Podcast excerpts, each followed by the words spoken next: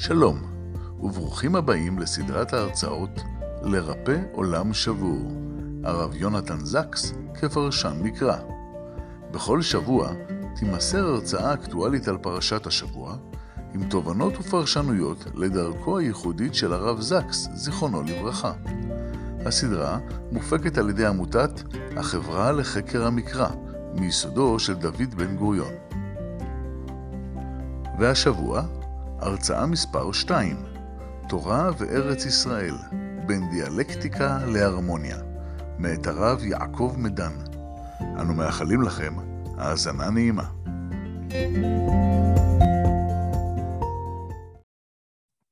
שלום וברכה, ברוכים הבאים לכל הציבור.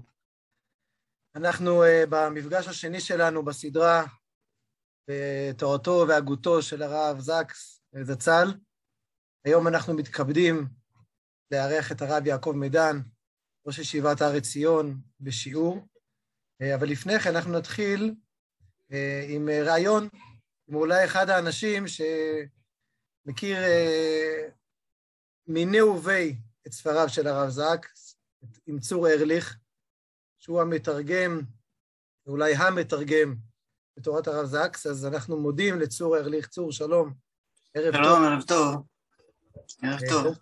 קודם כל, תודה על הנכונות. תודה על ההזמנה. אתה באמצע תרגום של איזשהו קטע של הרב זקס ופרשת אלינו? האמת היא שאני יכול לספר לכם שלפני שבוע השלמתי תרגום של ספר גדול שלו, ועכשיו זה קצת זמן של מנוחה עד הספר הבא. יפה. טוב, אז קודם כל תודה, תודה על הזמן שאתה מפנה לנו. שוב, הרעיון הזה יהיה רק כמה דקות כדי להיכנס, רק, רק שאלה אחת טכנית, צור, אולי טכנית, אולי לא טכנית. אתה כבר כמה שנים עובד על, על הספרים של הרב זקס, מתרגם אותם. כמה ספרים תרגמת כבר? אני חושב שמדובר בשמונה שיצאו לאור ושניים שמוכנים מבחינתי, אז עשרה. עשרה, יפה. וזה כבר כמה שנים? חמש שנים? שש שנים? יותר, יותר, זה התחיל לפני שלוש עשרה שנים. זה בעצם מה שהכניס אותי לעיסוק, להיותי מתרגם בכלל של ספרים. הימור של המוציא לאור של הוצאת קורן, של טובי בזמנו, מתיו מילר. כן. נפגש איתי לדבר איתי על משהו אחר שקשור לעיסוק שלי באמת בניסוח, בכתיבה, במילים, אבל הייתה לו הברקה לתת לי לנסות לתרגם פרק בספר לכבוד השוני שהוא חשב לתרגם ולהוציא לאור, ומזה הכל התחיל, כן, זה, זה 13 שנה. יפה, 13 שנה אתה בפנים. אתה יכול אולי לספר לנו קצת מה, מה מיוחד, מה, מה ייחודי בכתיבה של הרב זקס עצמו? כמה דברים.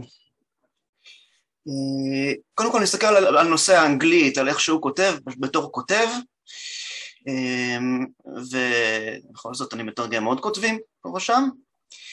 יש לו, מצטיין קודם כל ברהיטות, בבהירות של הדברים, הוא כמעט לפעמים אפשר לומר שזה מתרגם בעצמו. זה די נדיר, כי בדרך כלל כשמתרגמים טקסט משפה לשפה, צריכים לבנות את או לגמרי מחדש, חוזרים אחורה, משנים, מבינים בסוף המשפט ש, שצריכים לבנות אותו הפוך, צריכים בדרך כלל לחלק משפט לכמה חלקים, זו מחלה ידועה של כותבים באנגלית. אצל הרב זקס, כמו שהוא מדבר, דיבר, ברור ו, וצלול ו, וישר באמת נכנס ישר מהפה שלו לאוזן של השומעים, כך גם הכתיבה שלו, וכאן ההבדל בין האנגלית לעברית יחסית מצומצם. אז זה דבר אחד, ואפשר להוסיף בצד של האנגלית באמת את היופי של השפה. אנשים אומרים, מדברים על עושר כביכול, כאילו הוא כותב בהמון מילים נדירות, זה לא כל כך ככה, זה לא שהוא כותב בשפה שקספירית כמו שמישהו אמר לי לא מזמן, לא, הוא כותב צלול, ונכון שבשפה באנגלית עשירה ויפה, אבל העיקר הוא הערך האומנותי של הדברים, הוא, הוא כותב בשפה ברורה שכל דובר אנגלית עם השכלה סבירה מבין, בלי מילון, אה, אבל זה יפה ועם הרבה מצלול גם לפעמים, ככה הוא אוהב להשתעשע ולהתחיל להניח כמה מילים באותה אות, או משחקי מילים, או אה, מוזיקה שיש לשפה שהוא נותן, זה, זה בקשר לצורת הכתיבה שלו. ועכשיו עוד דבר מיוחד הוא ברגע שאנחנו נכנסים לנושא של הממשק של זה עם העברית, מפני שהדברים שהרב זקס אה, כותב הם דברים שצריכים היו אה, להיכתב בעברית. בעיקרם. בראש ובראשונה הספרים והדרשות לפרשת השבוע, זה קצת יותר שייך לסדרה שלנו פה, אה, הספרים היותר תורניים, זה ממש דברים, חידושי תורה, ששפתם המקורית אה, עברי, וציטוטים בעברית, ממקורות בעברית, והם צריכים להסביר לקוראים שלהם שלא בחוץ לארץ, דברים, תופעות בשפה העברית, אני מחזיר דברים למקורם, אני כותב את הדברים כפי ש... הלוואי שהיו נכתבים מלכתחילה, זה היבט אחד, היבט שני שבאמת יש עניין שהרב זקס כותב באנגלית, הוא כותב ליהודים מכל מיני סוגים, יהודים שכמו שתואר מאוד יפה אה, בשיעור הקודם פה לפני שבוע, אה, ליהודים שאף פעם אין, שאין להם רב, כן? ככה נאמר פה, אה, הוא כותב לגויים וזה משהו אחר, זאת אומרת זה, אני צריך לתת נוסח בעברית להצגה, לדברים שלפעמים, וכאן אנחנו באמת יותר מדברים על ספרי העיון שלו, ספרי הקריאה אפשר לומר, אה, דבר, לנסות לראות איך בשפה העברית מציגים, כותבים דברים שמיועדים במקורם לאנשים שלא רק השפה העברית אלא גם התרבות העברית ואפילו אפשר לומר התרבות היהודית היא לא בהכרח תרבותם ועכשיו אני פונה בעברית גם לקורא שזה כן, הקורא העברי, הקורא הישראלי, הקורא התורני, אה, זו משימה באמת קצת מורכבת, אני צריך לפנות לכל אלה גם יחד. משימה קצת היסטורית אולי, להחזיר, כמו שאמרת, להחזיר את הדברים למקוריותם. זה לא, זה, זו תחנה היסטורית בעצם, תרגום הספרים חזרה לעברית. כן, אני, אני מרגיש ככה, אני מרגיש באמת, אני, זו, זו עבודה, אני מקבל על זה שכר, זה לא שאני מרגיש פה איזה מין צדיק גדול ושליח, אה, אבל אני עדיין מרגיש שאני עושה בזה שליחות וזה מרגש אותי לפעמים לתרגם אה, פסקאות מסוימות שלו, אפילו כמה ספרים שלמים, כי זה חסר תקדים בדורותינו, מה, מה שנעשה פה בספרים האלה, ולא פלא שאחרי הרבה הרבה ניסיונות והוצאת אה, קורן התעקשה והתעקשה וכל שבוע עוד מאמר של פרשת שבוע שגם אני מתרגם וספרים ראשונים שלא נמכרו מי יודע מה והתעקשה ועוד ספר ועוד ספר והיום לרב זקס יש באמת המעמד שאנחנו אה, רואים פה הנה 148 אנשים ברגע זה רק בזום מי יודע כמה בפייסבוק ועוד היד נטויה. הדברים האלה, אה, התורתו מדברת לקהל הישראלי באופן אה, באמת שאפשר להבין למה. אנחנו לא רגילים לשמוע תורה כזאת שהיא תורה מאוד תורה ממקורה, לא מרגישים שבא מישהו זר, איזה אה, חוקר אקדמאי או אה, חוקר דתות, ממש לא, ובכל זאת כשכותב אותה אדם שמתבונן חצי מבחוץ חצי מבפנים, גם על השפה העברית וגם על המקורות, וגם אדם שלפני שהוא נעשה אה, רב ולפני שהוא למד את תורתו הוא אה, נעשה, היה דוקטור לפילוסופיה ובקיא גדול בתרבות, בתרבויות אחרות, בעיקר בתרבות בספרות האנגלית.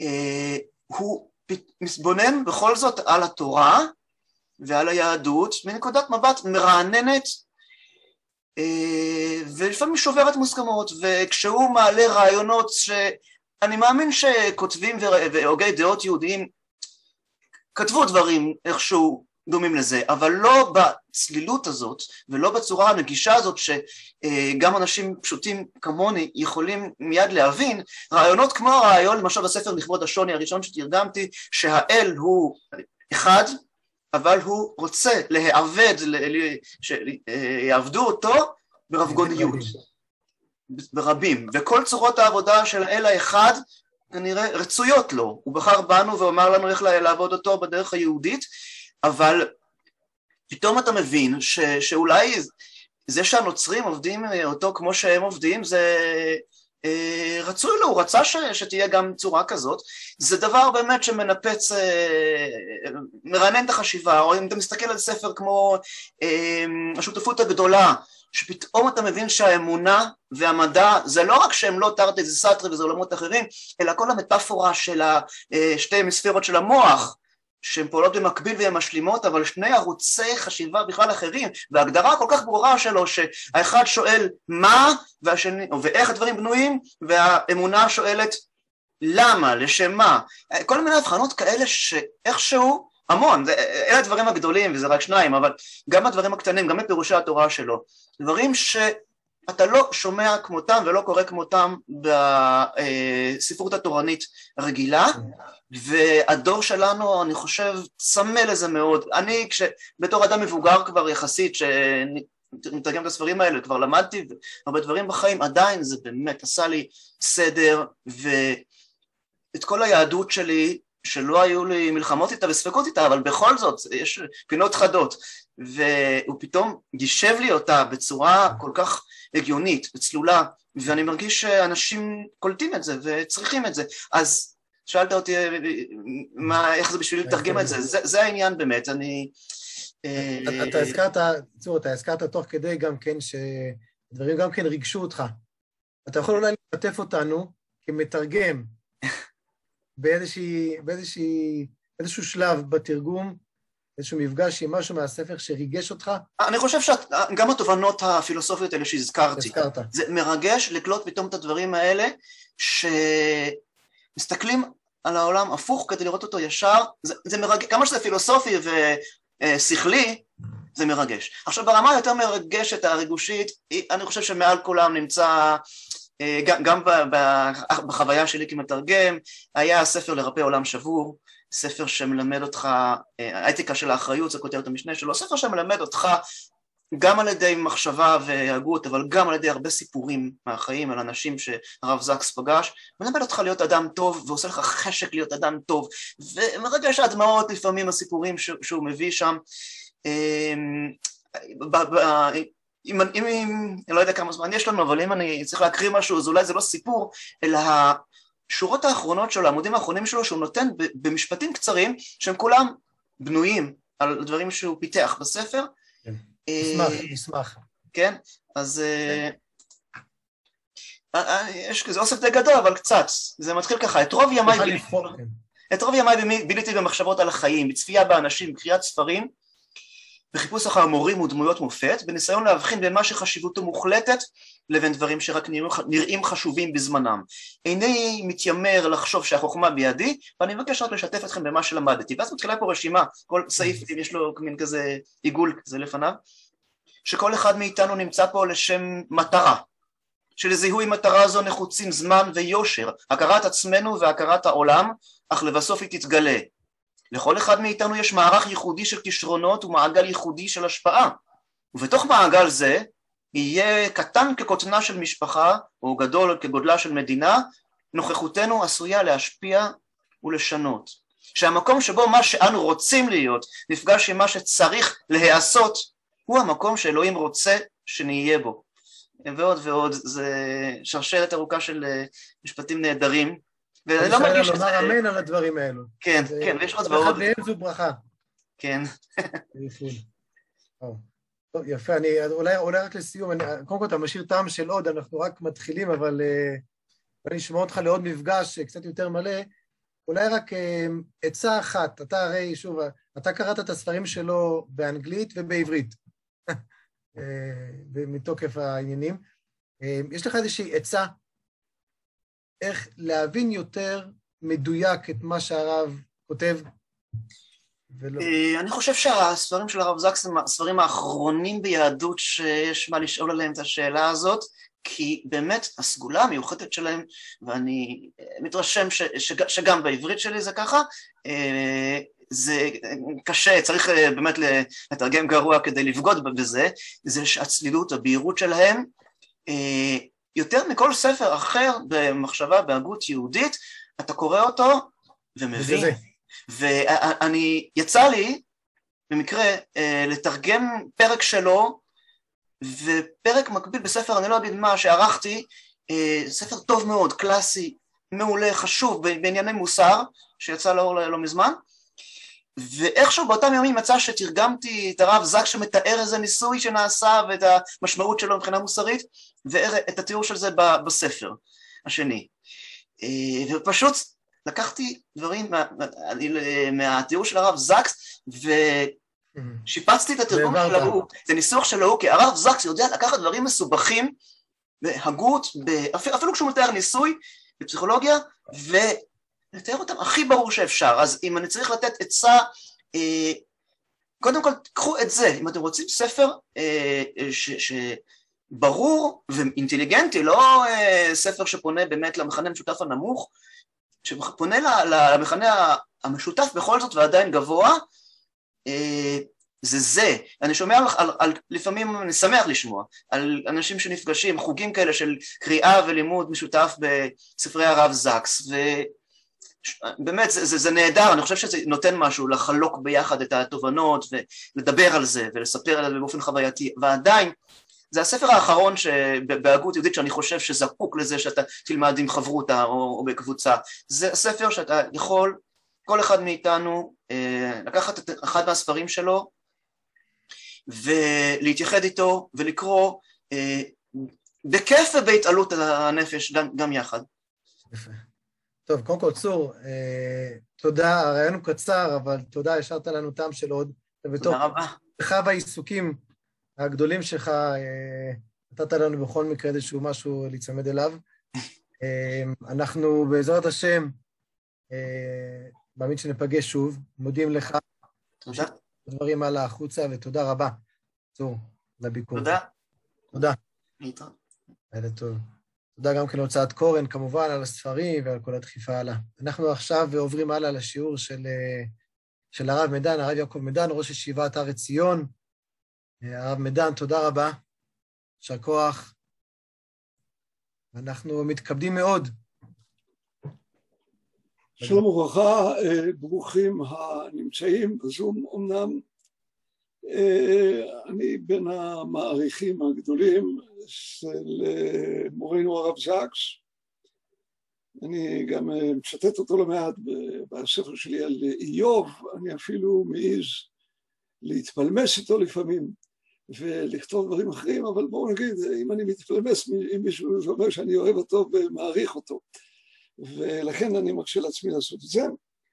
אה, שוב, אני לא אתן פה דברי הערכה עליו, לא, לא נתבקשתי לעשות את זה, אבל זה לא בגלל שאין לי דברי הערכה עליו, יש לי הרבה, אבל אה, אנחנו רוצים להתרכז בנושא כלשהו, ואני לקחתי לעצמי נושא מסוים שבו אני רוצה להסביר עד כמה דבריו של הרב זקס אינם איזושהי השתפכות אה, של כל מיני דברים וניסוח של דברים מובנים, ואדרבה אה, לטעון שדבריו אינם מובנים מעליהם, ניתן לחלוק עליהם, אבל דווקא העובדה שניתן לחלוק עליהם, זה אומר אה, כמה חשובה הבשורה שלו.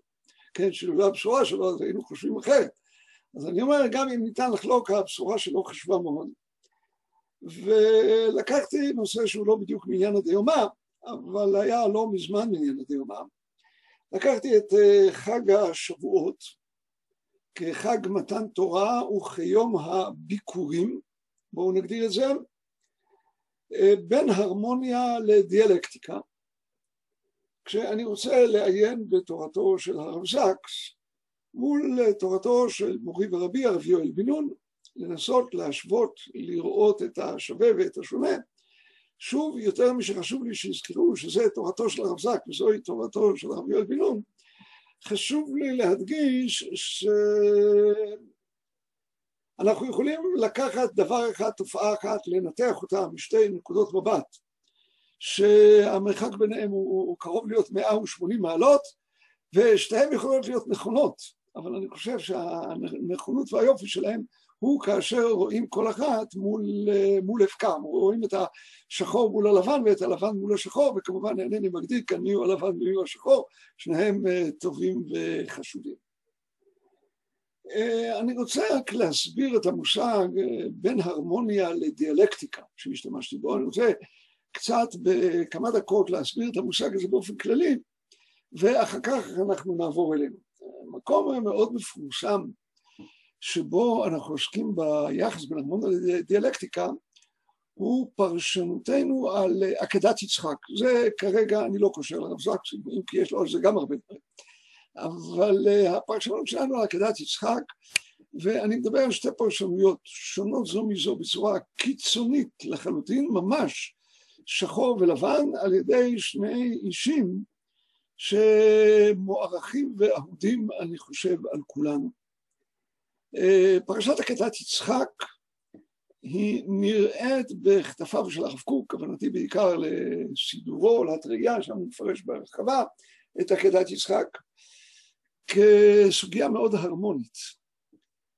ואני אסביר מה החידוש שבזה. אה, למעשה בעין בלתי מזוינת, כמו שאנחנו יכולים להבין, אז אברהם אמור להיקרא, ממש להיקרא, אה, להיקרא כמו דף נייר שאנחנו קוראים אותו.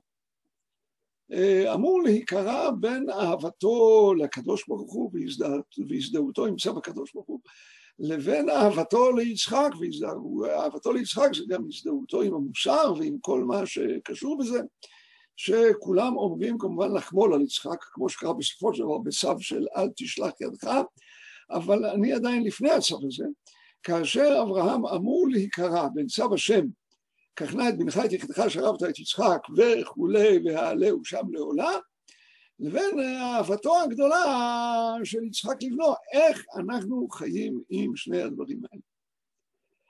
אה, אני אביא פה את הדברים, דברים מאוד מפורסמים, שכותב על זה הרב סולובייצ'יק, והדברים הם מאוד מתאימים לשיטתו. אני קורא כאן מבסוד היחיד והיחד. הקדוש ברוך הוא אומר לו לאברהם, קח לה את בנך את יחידך אשר אהבת את יצחק. כלומר, אני תובע ממך את הקורבן הגדול ביותר. אני רוצה את בנך שהוא יחידך וגם אהובך. אל תשלה את עצמך. כך הקדוש ברוך הוא לאברהם. כי לאחר שתשמע בקולי ותעלה את בנך לעולה, אתן לך בן אחר במקום יצחק. כשיצחק יישחט על גבי המזבח, תישאר גלמוד וערירי. שום בן לא ייוולד לך. זו המשמעות את יחידך. אה, הווייתך תתקפל בבדידות שאין כמותה. אני רוצה את יחידך שאין לו תמורה. כמו כן אל תחשוב כי יעלה בידך לשכוח את יצחק ולהסיח את דעתך ממנו. כל ימיך תהרהר בו. אני מעוניין בבנך אשר אהבת ותאהב לעולם, לילות של נדודי שינה. תבלה ותחטט בפצעיך הנפשיים, מתוך שנתך תקרא ליצחק, וכשתיקץ תמצא את אוהלך שומם ועזוב, חייך יהפכו לשרשרת ארוכה של ייסורי נפש, ובכל זאת אני תובע את הקורבן הזה. אני חושב שלא יכולות להיות מילים אה, מובעות בצורה יותר ציורית ויותר טובה ויותר חד משמעית מדבריו אלו של הרב סולובייצ'יק כדי להבין את הקריאה שנפשו של אברהם אמורה להיקרא בין צו השם לבין אהבתו את יצחק.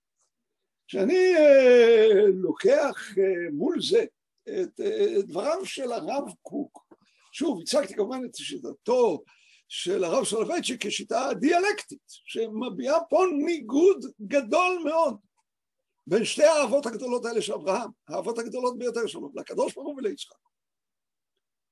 אצל הרב קוק, שאנחנו מכירים אותו בשיטה ההרמוניסטית, אומר את הדברים, אמנם הריכוז של עבודה עליונה זו היא האהבה העליונה שנפשי חשה אליך בכל מהותה. שזוהי נקודת האמירה של הביטוי בני.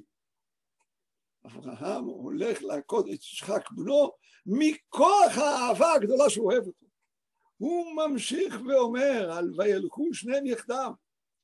לעומה כן אומר אה, נתמזגו כאן הנשמות יחדיו, אברהם ויצחק בייחוד גמור, אחדות הרצון ואחדות הידיעה, בעיניים צופות למלא את דבר השם בפליאת הודו, ולא שום הפרש כלל בין נפש לנפש ובין מפעל למפעל.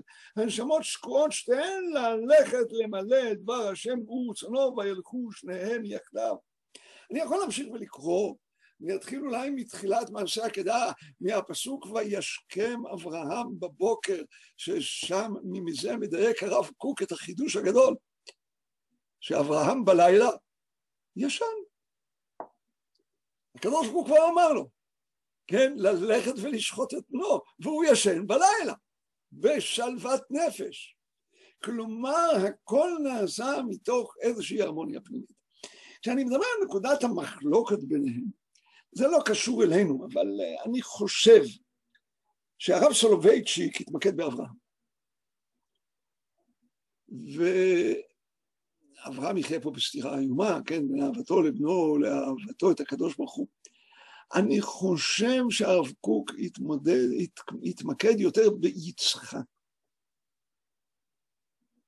והוא הבין שם שאברהם האמין, אמנם מיצחק נפרד ממני, אבל הוא הולך למקום שכולו טוב, הוא הולך להיות אצל הקדוש ברוך הוא. כמובן מכוח צו הקדוש ברוך הוא, אף אחד מאיתנו לא ילך להרוג את הילד שלו בשביל זה, אבל הכל נעשה מתוך זה שהוא משפר את מקומו, במקום להיות כאן בהאי עלמא הוא הולך להיות הוא ונשמתו להיאסף אצל הקדוש ברוך הוא בצרור החיים מכוח אותו קורבן, אינני נכנס לזה וממילא ברור לו, הוא שולח אותו למקום טוב. משל למה הדבר דומה? לאדם שמחתן את הבת שלו. ובואו נדבר בימים קדמונים, שלא היה טלפון ולא הייתה רכבת ולא היה וואטסאפ ולא היו כל הדברים האלה, אלא כשאדם מחתן את הבת שלו והיא הולכת לבית בעלה, אז אולי הוא לא יראה, את, הוא לא יראה אותה כל החיים, או יראה אותה אולי פעם או פעמיים, מקסימום פעם בשנה. הוא נפרד וזה עצוב, אבל הוא שמח, הוא יודע שביתו הולכת להקים משפחה שזה דבר טוב.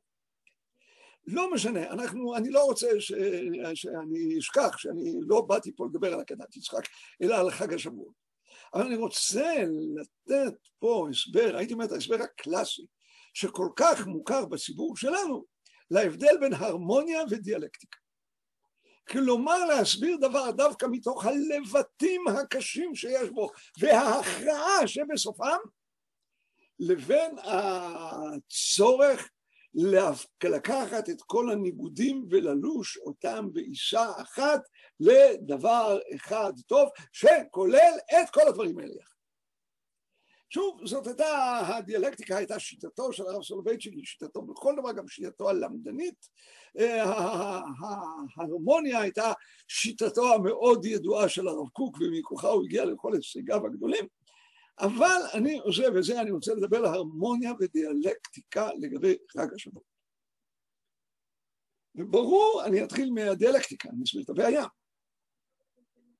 הבעיה ומעלה אותה הרב זקס בספרו בצורה יוצאת מן הכלל, אה, כמובן הספר שאני מחזיק כאן בידיי, שכחתי את שמו, אה, מועדים לשיחה. מועדים לשיחה, ובחג השבועות הוא עוסק שם בעמוד 225, שבועות הגדולה מכל המתנות, ובואו נסביר קודם כל במילים שלנו את הסתירה המזעזעת הקיימת בחג השבועות. חג השבועות בתורה הוא חג חקלאי מובהק.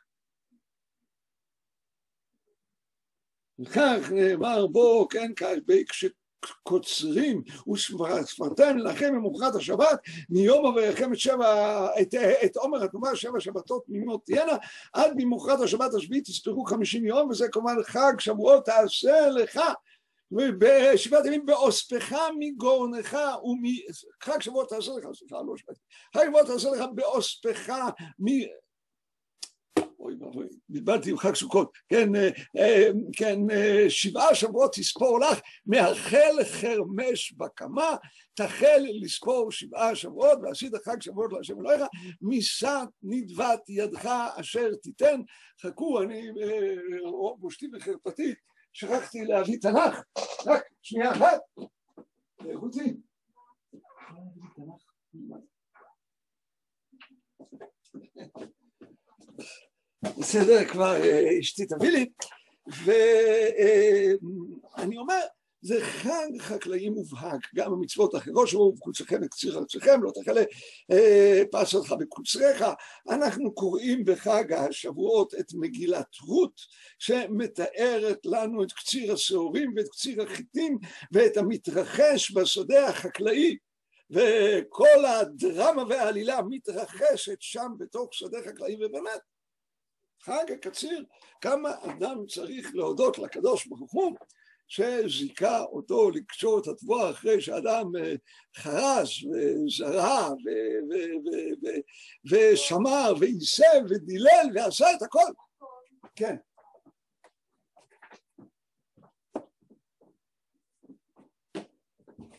תודה רבה. כן, ובכן עכשיו יהיה לנו גם תנ"ך בשעה טובה, וממילא חג חקלאי מובהק אין לחג הזה בתורה שום משמעות אחרת.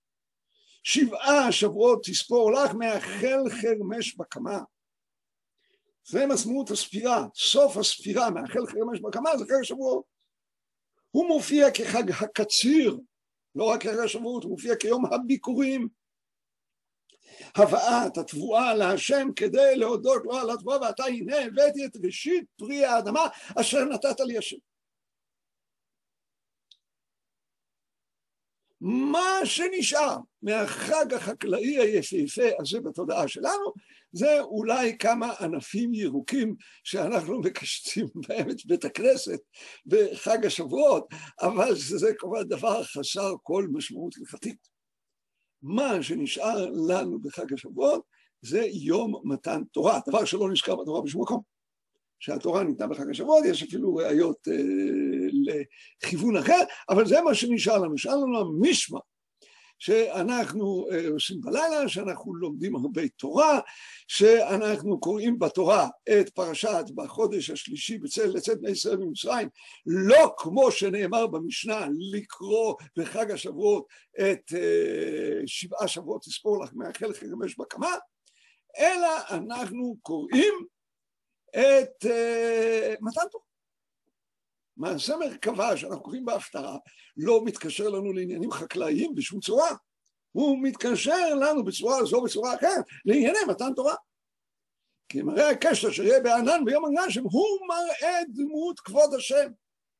כלומר החיזיון הגדול של התגלותו של הקדוש ברוך הוא בארץ.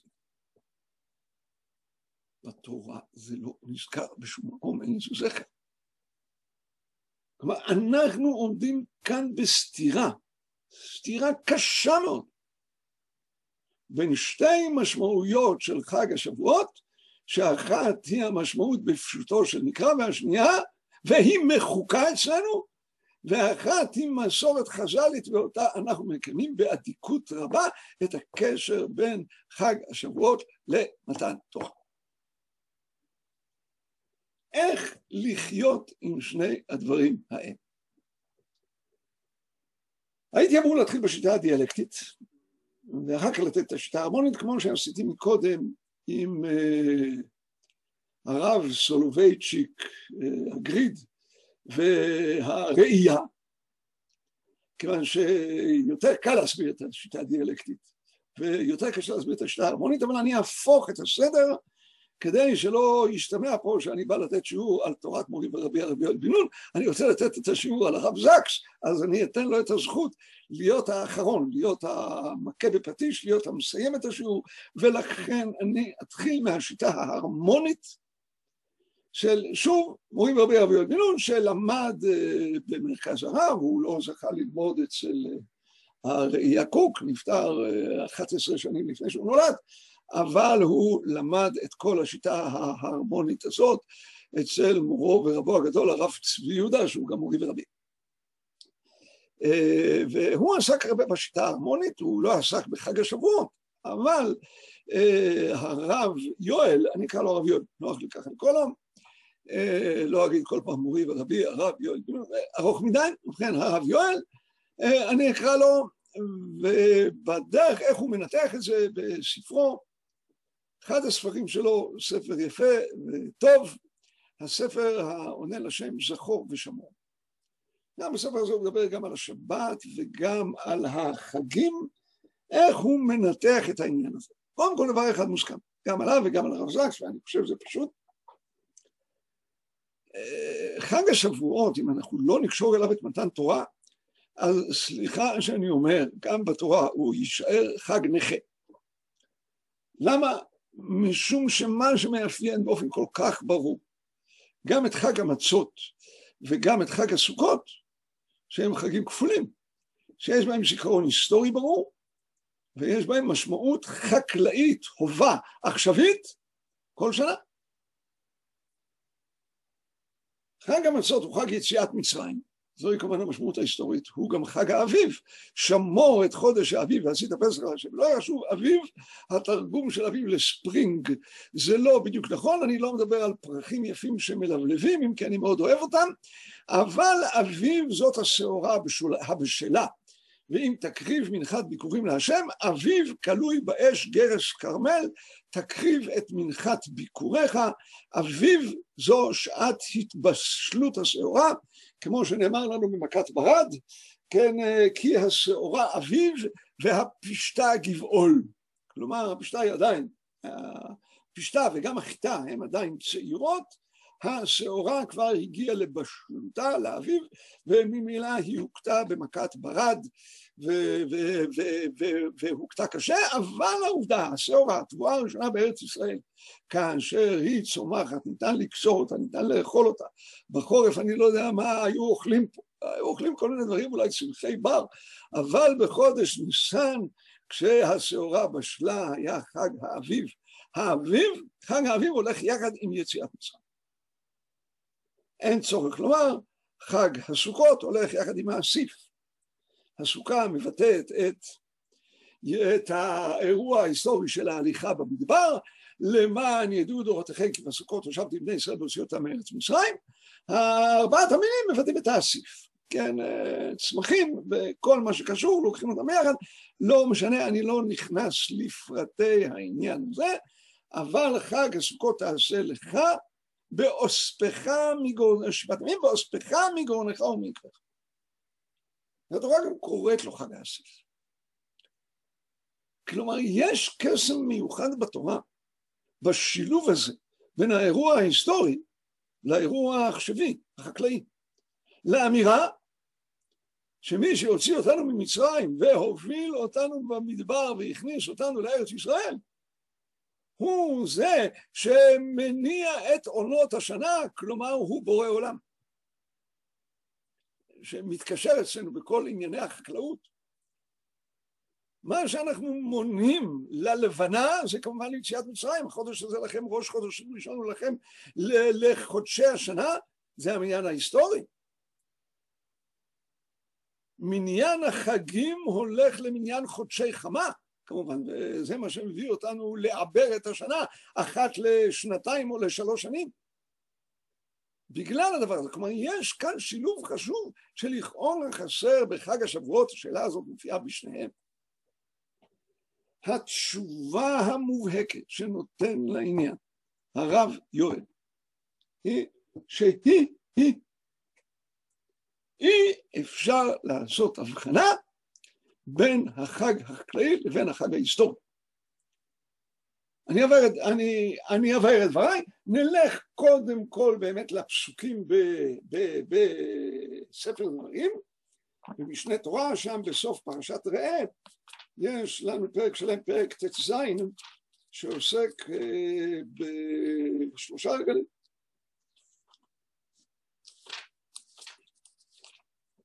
ואני קורא שם על חג השבועות, ואגב זה טיפוסי במיוחד לחג השבועות. שבעה שבועות תספור לך, מהחל חרבש בקמה, תחל לספור שבעה שבועות. ועשית חג שבועות לאדוני לכם, ניסת נדבת ידך אשר תיתן כאשר יברכך אדוני אלוהיך, ובואו נקשיב עכשיו. ושמחת לפני אדוני אלוהיך, אתה ובנך וביתך, ועבדך, ואמתך, והלוי אשר בשעריך. הלוי בספר דברים זה לא השבט הנבחר, זה העני שלא קיבל נחלה. והלוי אשר בשעריך, והגר והיתום והאלמנה אשר בקרבך. במקום אשר יבחר השם אלוהיך לשכן שמו. כלומר, החג הזה במיוחד קשור במתנות עניים בזה שכולם צריכים לשמוח יחד איתך וגם לעלות איתך לרגל. איך חג השבועות, חג הקציר, קשור במתנות עניים, נראה תכף. אז אפשר כמובן לדבר כאן על גורם סוציאלי חשוב, שוויון, אנחנו יודעים היום לדבר על זה המון. אבל בואו נראה את זה במושגים של התורה. עוד פסוק אני קורא, וזכרת כי עבד היית בארץ מצרים, שמרת ועשית את החוקים האלה. בואו נשים לב לביטויים וזכרת ושמרת, עוד פעם וזכרת, כי עבד היית במצרים ושמרת ועשית, מה זה מזכיר לכם וזכרת ושמרת? זכור ושמור בדיבור אחד נאמרו, נכון? כלומר הכל נובע מזכירת יציאת מצרים, ששם כולנו היינו, כאן ושם כולנו היינו עבדים, יחד וכולנו היינו בני מעמד אחד. אבל מהי זכירת יציאת מצרים ושהקדוש ברוך הוא הוציא אותנו משם? זה בדיוק מתן תורה. אנוכי אדוני אלוהיך, אשר הוצאתיך מארץ מצרים בבית עבדים. בואו נסביר קצת יותר, נלך לפרשת המועדות בויקרא פרק כ"ג. ובכן, שם והניף הכהן אותם על לחם הביקורים תנופה לפני אדוני על שני כבשים, קודש יהיו לאדוני לכהן. כלומר, זה חג הביקורים שאנחנו מביאים את מנחת הביקורים למקדש ומביאים עליה שני כבשים, זבחי שלמי ציבור, לא ניכנס כרגע לפרטיהם. וכתוב בהמשך, ובקוצריכם, את קציר ארצכם, לא תכלה פת שדך בקוצריך, ולקט קצירך לא תלקט, לעני ולגר, תעזוב אותם, אני אדוני אלוהיכם. חלק מחג השבועות, מתנות עניים. הווה אומר חשוב לתורה להדגיש. השדה שלך, כמו כל דבר טוב בצה"ל, מתחלק לשלושה חלקים. סנדוויץ'. החלק הראשון הוא הראשית, והוא ניתן להשם. זה קורבן הראשית, זה הביקורים שאדם מביא משדה ומכל אחד משבעת המינים מביא את הראשית להשם. זה החלק הראשון. החלק השלישי הוא האחרית, כמו שיש ראשית יש אחרית, או כפי שזה נקרא כאן פאה. לקט מצטרף איתה, כלומר מתנות עניים. כלומר הראשית הולכת להשם, האחרית הולכת לעני, אתה מקבל את האמצע. בואו נגיד הפרוסה הראשונה להשם, הפרוסה התחתית לעני, אתה מקבל את הנקניקייה שבאמצע. ברור שזה רוב התבואה, לגמרי במקרה, אני מדגיש את המילה במקרה כמובן בקריצה, כמה, כמה על פי חז"ל צריכים לתת ביקורים? אחד משישים. כמה צריכים לתת פאה? גם כן לא נזכר בתורה, אחד משישים. כלומר, חז"ל השוו לנו את המתנה להשם, את המתנה לעני. אתה מקבל את האמצע, אבל מה שחשוב, החג החקלאי הזה הוא זכר ליציאת מצרים, הכל מתחיל. מאנוכי השם אלוהיך אשר הוצאתיך מארץ מצרים, זה דורש את השוויון. בעצם כאן אין צדקה, יש כאן צדק. התורה אומרת השדה מתחלק לשלושה חלקים, כלומר השדה שלך איננו בבעלותך. אילו היינו מאמינים רק בבריאת העולם, אז כשהקדוש ברוך הוא ברא את העולם, כל אדם משתלט על השדה שלו ועל הנחלה שלו והיא שלו, ואוי ואבוי למי שייכנס שם. דווקא בגלל שיצאת ממצרים והגעת לארץ ישראל. אתה צריך לדעת, השדה לא לגמרי שלך. הוא של כל עם ישראל ביחד. הוא גם של הקדוש ברוך הוא. יש לך שני שותפים, הקדוש ברוך הוא ואני. כלומר מתן ארץ ישראל שמתחבר לנו ביציאת מצרים וזה אנוכי השם אלוהיך אשר הוצאתיך מארץ מצרים. ופה אני רוצה גם כן להגיד דבר, הוא לא כותב את זה בספר הזה אבל דבר אה, גם כן שהוא נוהג לומר, אני רוצה להסביר. כבד את אביך ואת אמך, למען יאריכון ימיך על האדמה, אפשר לתת עכשיו דרשה ארוכה ואני לא אתן? אה, מה הקשר בין כיבוד אב ואם לבין אריכות ימים? אני לא אתן כי אני לא כך מאמין בזה. למרות שאני יכול לתת דרשות יפהפיות אז. אני לא מאמין בזה. אני מאמין שהלוח הראשון של הדיברות ניתן לנו במסגרת. וכך צריכים לקרוא את המסגרת של חמשת הדיברות הראשונים. אנוכי אדוני אלוהיך אשר הוצאתיך מארץ מצרים מבית עבדים, למען יאריכון ימיך על האדמה אשר אדוני אלוהיך כלומר, יציאת מצרים מתחברת כאן עם ארץ ישראל. חג השבועות הוא חלק מחגי יציאת מצרים. אבל מתן תורה עומד בתווך כיוון שהוא נותן את התכלית, זיכרון יציאת מצרים, וגם מה שנאמר בתורה. אני השם אלוהיכם אשר הוצאתי אתכם מארץ מצרים, לתת לכם את ארץ כנען, אני השם אלוהיכם. זה מחובר, ניתן לראות המון מקומות שזה מחובר. תראו את כיבוש ארץ ישראל, את יריחו, ותראו כמה כיבוש יריחו דומה למתן תורה. בסנה נאמר למשה, של נעליך מעל רגליך. ביריחו נאמר ליהושע, של נעלך מעל רגליך, יהושע סוף פרק ה'. אנחנו קוראים את זה בהפטרת אה, יום טוב ראשון של אה, פסח.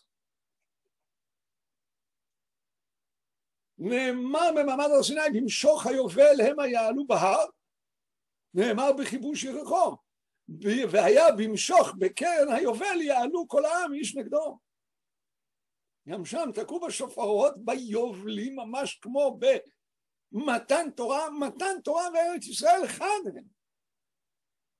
והמתן הזה הוא המחייב את חג השבועות בעצם כשני דברים. כחג מתן תורה וכחג הבאת הביקורים להשם מצד אחד ומטרות העניים מצד שני. לכשתרצה, תראה את שני הדברים האלה גם במגילת רות. את הקשר בין מגילת רות לבין מתנות העניים בחג הקציר אני לא צריך להסביר, אבל מגילת רות עוסקת בעוד משהו. ישלם השם פה הולך ותהי משכורתך שלמה ואם השם אלוהי ישראל אשר באת לחסות תחת כנפיו.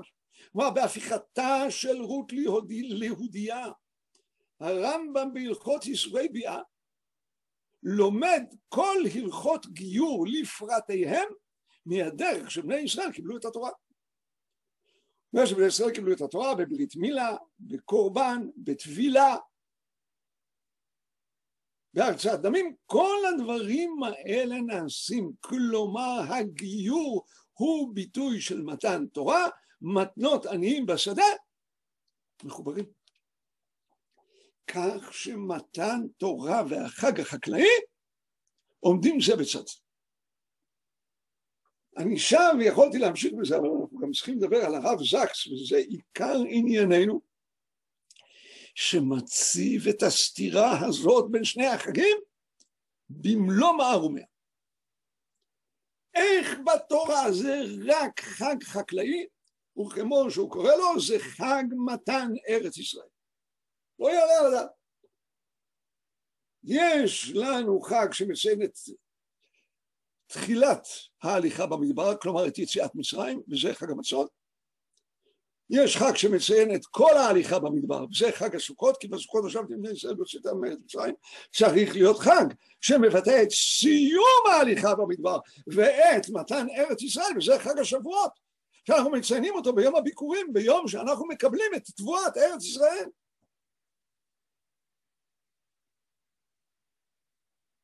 וזה חג מתן ארץ ישראל, בלי שום קשר, והוא מדגיש את זה למתן תורה, שכאמור אין ראייה מן התורה שהיה בו' סיוון, מדגיש כמובן שחג השבועות במקור הוא לא צריך להיות בו' סיוון, תלוי בקידוש החודש, יכול להיות בה' סיוון, יכול להיות בז' סיוון, אין לו קשר למתן תורה. וממילא מהי המשמעות של הפיכת העניין הזה למתן תורה בתורתו של הרב זקס שחודרת וחותכת בבהירות בלתי רגילה כמו סכין. אני אקרא את הדברים בדרך שבה הוא אומר אותם.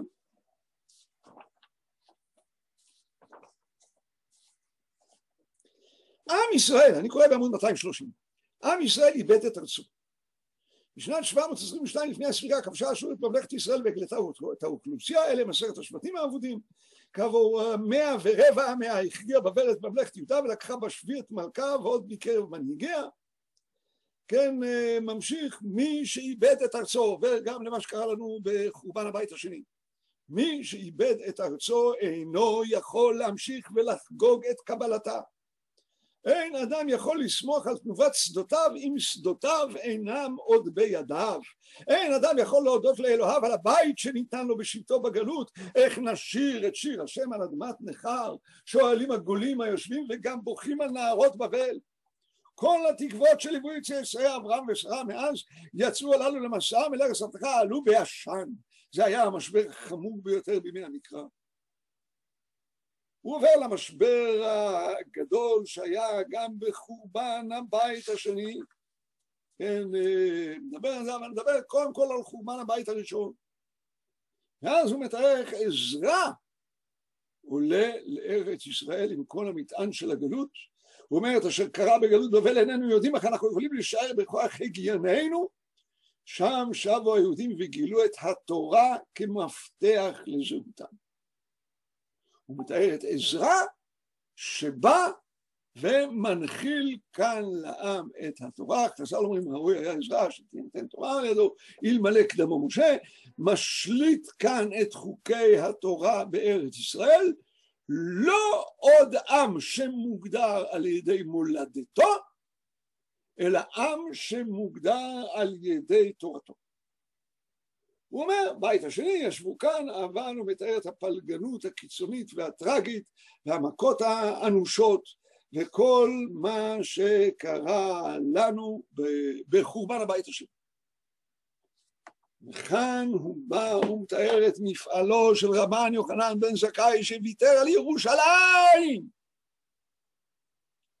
על המקדש ועבודתו שהיו בלב ליבה של האומה. על מלכות ישראל ועל עצמאות ישראל. הוא ביקש רק דבר אחד, את יבנה. לשון אחרת את מה? את התורה.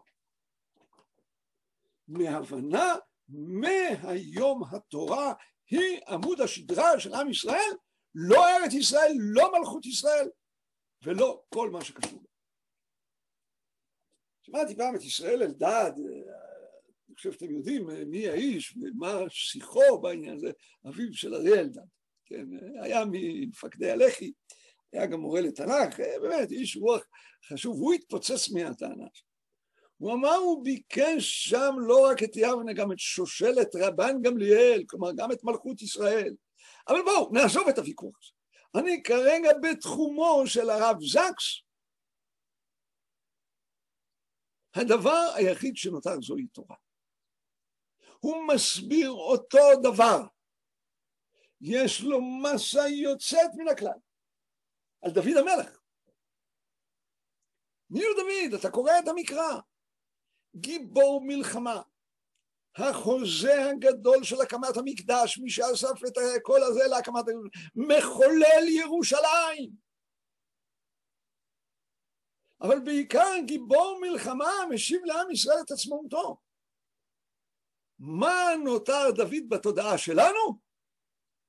ספר תהילים. אתם רואים את השינוי, זה אותו שינוי.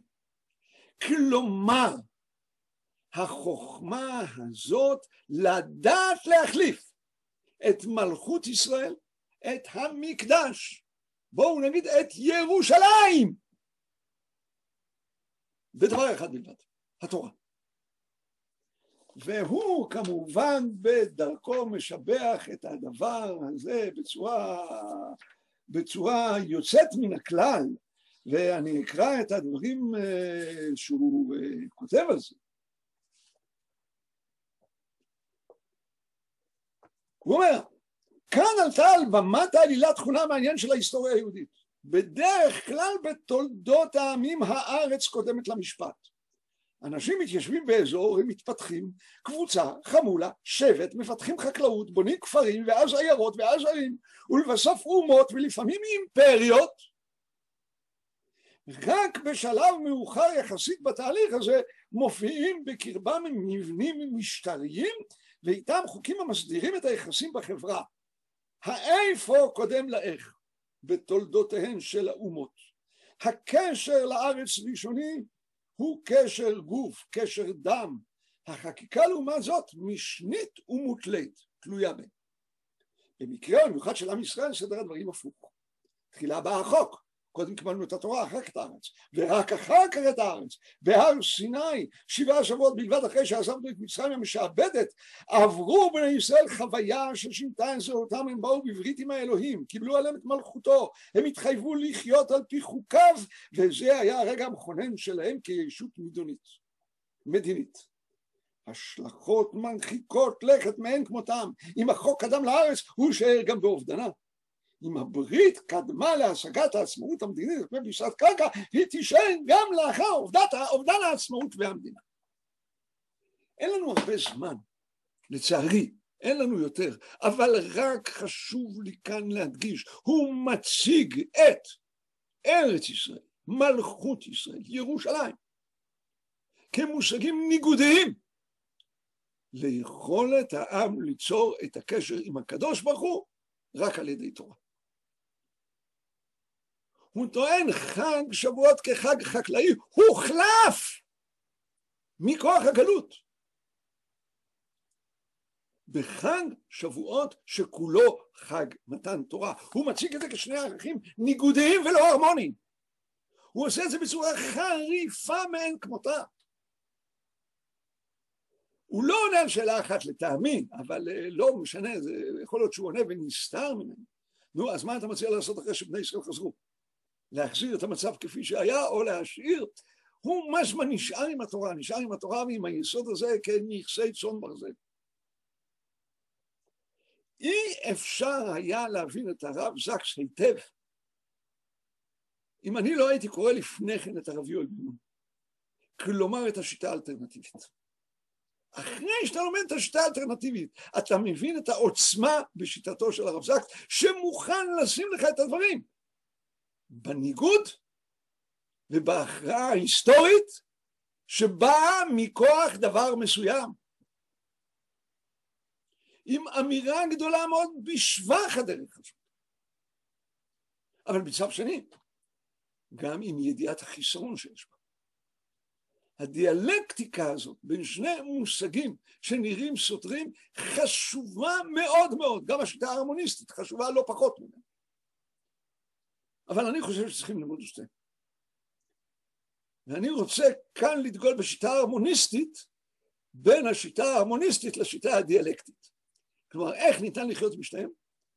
אבל דוגמה שנותן כאן הרב זקס, ונותן כאן ממש השקפת חיים בנויה על תילה מתחילה ועד הסוף, נתתי דוגמה אחת, יש לו בספרים שלו עשרות דוגמאות, ואילו הייתי לומד את כולם בעיון, אז אולי הייתי אומר אפילו מאות דוגמאות, ממה שלמדתי אני יכול להגיד עשרות דוגמאות, ובאמת הרבה נוכל ללמוד ממנו. תודה רבה.